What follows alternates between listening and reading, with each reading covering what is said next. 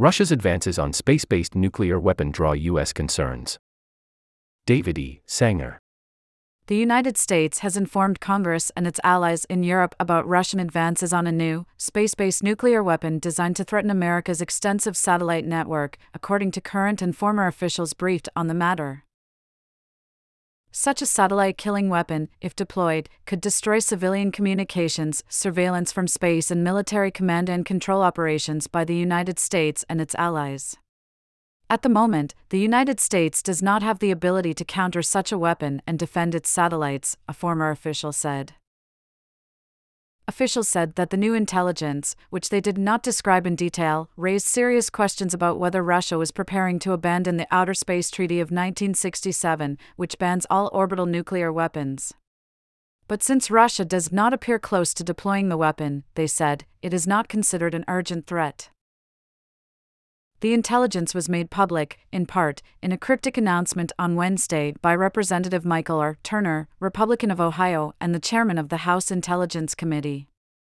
He called on the Biden administration to declassify the information without saying specifically what it was.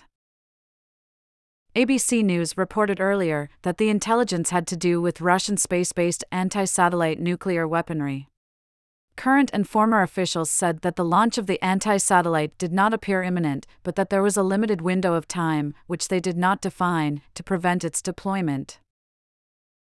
Concerns about placing nuclear weapons in space go back 50 years. It was even a subtheme of Star Trek episodes in the late 1960s, just as the treaty was coming into effect.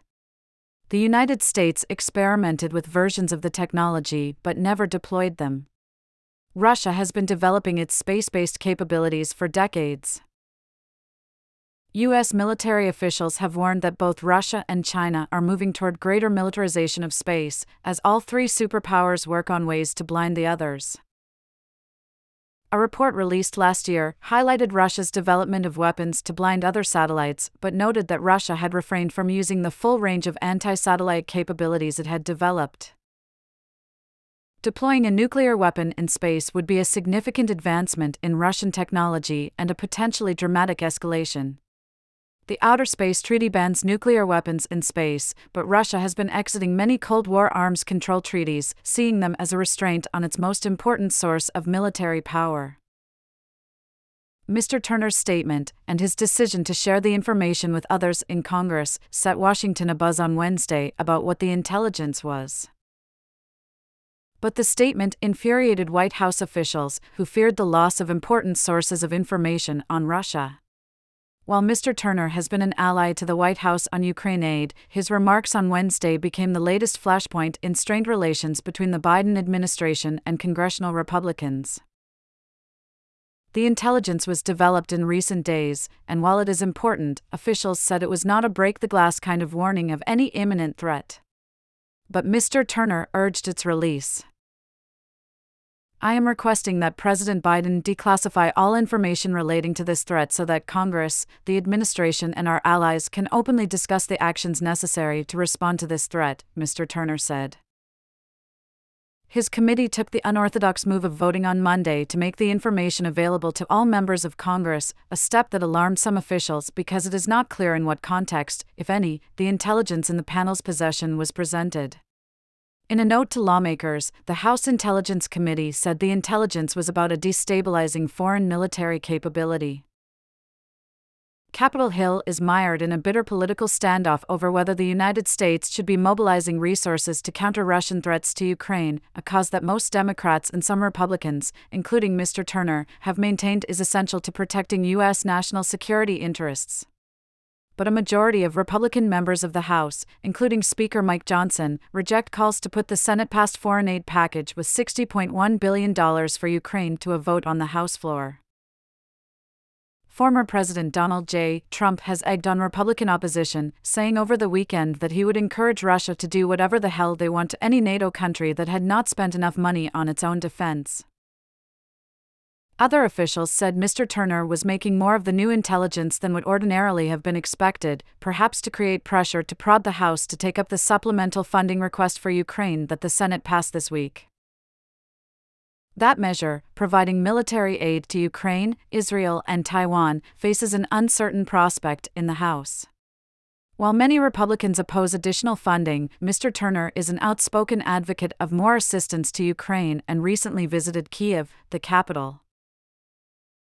Shortly after Mr. Turner's announcement, Jake Sullivan, the National Security Advisor, entered the White House press room to discuss the importance of continued funding for Ukraine's military but Mr. Sullivan declined to address a reporter's question about the substance of Mr. Turner's announcement, saying only that he was set to meet with the chairman on Thursday. We scheduled a briefing for the House members of the Gang of Eight tomorrow, Mr. Sullivan said, referring to a group of congressional leaders from both parties. That's been on the books so I am a bit surprised that Congressman Turner came out publicly today in advance of a meeting on the books for me to go sit with him alongside our intelligence and defense professionals tomorrow. Representative Jim Himes, Democrat of Connecticut and the ranking member of the House Intelligence Committee, said that the issue was serious and that Mr. Turner was right to focus on it. But he added that the threat was not going to ruin your Thursday. Senator Mark Warner, Democrat of Virginia, and Senator Marco Rubio, Republican of Florida, said in a joint statement that the Senate Intelligence Committee had been tracking the issue from the start and had been discussing a response with the Biden administration. But the lawmakers said that releasing information about the intelligence could expose the methods of collection. At the White House, when Mr. Sullivan was asked whether he could tell Americans that there was nothing to worry about, he replied that it was impossible to answer with a straight yes. Americans understand that there are a range of threats and challenges in the world that we're dealing with every single day, and those threats and challenges range from terrorism to state actors, Mr. Sullivan said. And we have to contend with them, and we have to contend with them in a way where we ensure the ultimate security of the American people. I am confident that President Biden, in the decisions that he is taking, is going to ensure the security of the American people going forward. Mr. Turner declined to respond to questions on Wednesday. Jason Crow, Democrat of Colorado, said the new intelligence was one of several volatile threats facing the United States. This is something that requires our attention, Mr. Crow said. There's no doubt. It's not an immediate crisis, but certainly something that we have to be very serious about. Mr. Johnson, apparently trying to spread calm after Mr. Turner's announcement, said there was no need for public alarm. We are going to work together to address this matter, he said. The Outer Space Treaty was one of the first major arms control treaties negotiated between the United States and the Soviet Union, and one of the last remaining in place. If Russia exited the space treaty and let the New START treaty limiting strategic nuclear weapons expire in February 2026, as seems likely, it could touch off a new arms race, of the kind not seen since the depths of the Cold War. Ending the space treaty could open the floodgates for other countries to put nuclear weapons in space as well, said Stephen Andreasen, a nuclear expert at the Humphrey School of Public Affairs in Minneapolis. Once you have orbital nuclear weapons, you can use them for more than taking out satellites.